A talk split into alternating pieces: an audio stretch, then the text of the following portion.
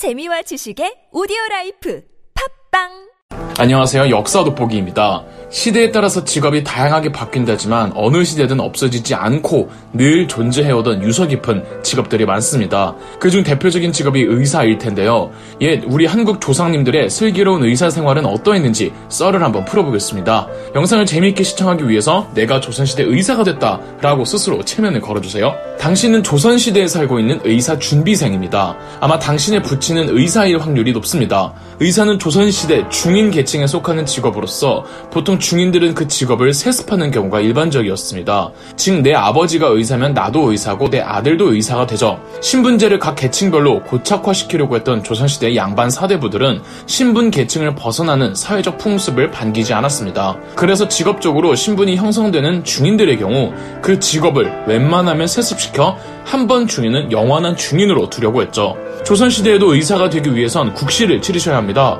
조선시대의 국시는 바로 과거 시험이죠. 과거 시험 종목 중 의사 시험은 잡과 그 중에서도 의과에 지원하셔야 합니다. 전문직 종사자들을 뽑아 중인을 양성해내는 잡과에는 직종별로 다양한 응시 분야가 있습니다. 어떤 분야들은 정기적으로 시험이 있지만 또 어떤 분야들은 비정기적으로 가끔 시험이 열리는 때가 있습니다. 하지만 걱정 마십시오. 당신이 지원하려는 의과는 정기 시험에 속하니까요. 지금은 숭상받는 직업이 설령 조선시대에는 중인계층에 속하는 직업이었다고 해도 시험의 난이도가 무지막지한 건 예나 지금이나 매한가지입니다. 사람의 건강을 다루는 일이기에 외울 것과 지식이 무진장 많아야 하고 경쟁률도 빡세겠죠. 의과 시험 출제 기관은 전의감입니다. 전의감은 궁중 약제품을 담당하는 왕실 전용 약국으로 국가의 의사 교육과 의원 인력 보충 등의 업무도 관장했기에 전의감에서 시험 문제를 출제했죠.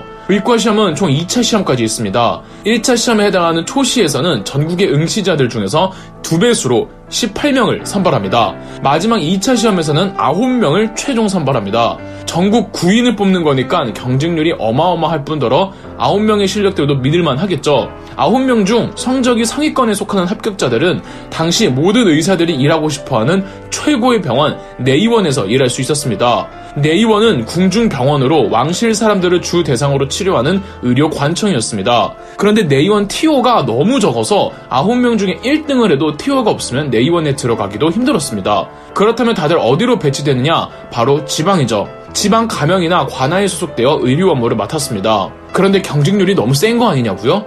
어떻게 전국 9명 안에 드냐고요? 맞습니다. 예나 지금이나 의사 되는 게 쉬운 일만은 아니죠. 과거 시험이 의사가 되는 유일한 길은 아닙니다. 물론 가장 보편적이고 정상적인 루트이지만 조선시대에는 취재라는 다른 방식의 인력 충원 제도가 있었습니다. 취재도 시험은 시험이지만 과거 시험만큼의 고도화된 전문 지식 시험은 아니고 딱 일할 때 필요한 만큼의 실무를 시험 보는 방식이라 아무래도 취재 통과하기는 과거 시험에 비하면야 상당히 쉬웠습니다. 다만 차별은 존재하죠. 지금도 공채냐 특채냐의 차이가 뚜렷하게 있는 것처럼 취재를 통해 의사가 되면 의사 취급도 제대로 받지 못했고 승진의 한계가 심했습니다. 그런데 과거 잡과든 취재든 시험을 치르려면 공부를 해야 하잖아요. 그럼 공부는 어떻게 할까요?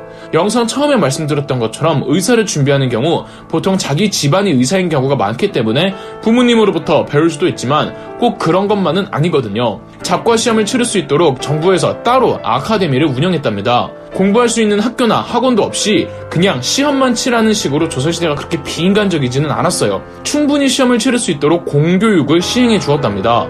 조선시대의 헌법 경국대전에 적힌 바로는 수도 서울에서는 아까 말씀드린 전의감과 해민서에서 각각 50명과 30명씩 생도들을 모집해 의학교육을 진행했습니다. 지방에서는 관청이 따로 있지 않고 그냥 해당 관아에서 수령의 주제로 약 3천명 가까이의 생도들을 교육했다고 하네요. 그러다가 조선 후기 영조 때 속대전이라는 새로운 법전이 편찬되는데 이 속대전에 의하면 더 이상 지방에선 의학 생도들을 키우지 않는 대신 서울의 전의감과 해민서에서 교육하는 생도의 수를 각각 56명과 62명으로 증원하였다고 합니다. 조선 전기에는 서울에서 의학 교육을 받는 의대생 수가 80명이었는데 조선 후기에 이르러서는 118명이 된 거죠. 이 생도들은 부분적으로 군 면제를 받았습니다. 자, 그러면 과거에 잡과이든 취재든 의사가 됐다고 합시다. 그럼 근무지는 어떻게 될까요? 가장 최고 성적을 거뒀거나 인맥까지 두루 갖췄으면 궁궐병동으로 근무지를 배정받게 됩니다. 왕실 대상으로 하는 궁궐병동은 크게 세 곳이 있습니다. 내의원, 전의감, 해민서, 조선시대 의사들의 꿈의 직장이죠. 이 중에서도 top of top은 내의원입니다. 내의원에는 전국 최고 수준의 실력을 갖춘 의사들만 가는 곳입니다.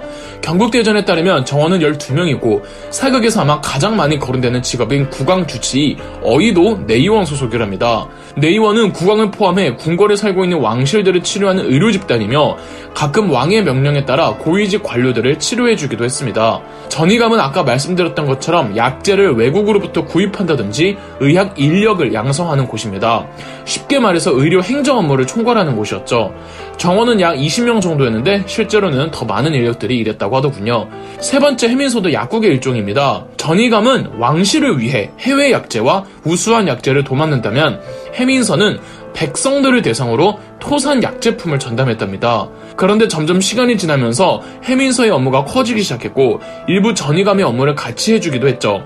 내의원 전이감 해민서는 사실 명칭만 조금 다를 뿐 고려시대 때부터 똑같이 있었습니다. 당연한 거겠지만 내의원 전이감 해민서 모두 수도였던 한양에 있었습니다. 의료진의 수준과 의료기관들이 수도에 집중되는 것은 뭐 어쩔 수 없지만 그래도 지방의 의료기관이 턱없이 부족하면 안 되잖아요. 그래서 태조 이성계는 전국의 해민서에 똑같은 업무를 하는 재생원을 설치합니다. 뭐 그냥 해민서를 전국 곳곳에 설치해도 되는데 왜인지는 모르겠으나 재생원이라는 기구를 별도 설치하여 지방에서 민간 백성들을 대상으로 약재 제조 업무를 시켰죠. 결국 재생원은 세조 때 해민서에 통합이 됩니다. 또 해민서 부속 기구로 동활인서와 서활인서가 있었습니다. 세종실록에 활인서와 관련해선 이런 기록이 있습니다. 동활인서는 동소문 밖에 있고 서활인서 밖에 있다. 옛 이름은 대비원이다. 의원과 무당을 두어서 도성 안에서 의지할 곳이 없는 환자를 모두 이곳에 모아놓고 죽, 밥, 국, 약을 주며 아울러 옷, 이불, 자리를 주어 적절하게 보호하였다. 동활인서는 지금의 해화동 대학로 근처, 서활인서는 지금의 이대 쪽인 아현동에 있었습니다. 의지할 곳이 없는 환자들을 케어해 주었다는데 가난해서 의료 혜택을 받을 수 없는 백성들, 가족을 잃은 노파들, 걸식하는 유랑민 혹은 전염병에 걸려 격리시켜야 하는 환자들을 보호해주는 요양 수용시설 같은 곳이었습니다. 또 다른 의료 전문진으론 내의녀라는 직업이 있었습니다.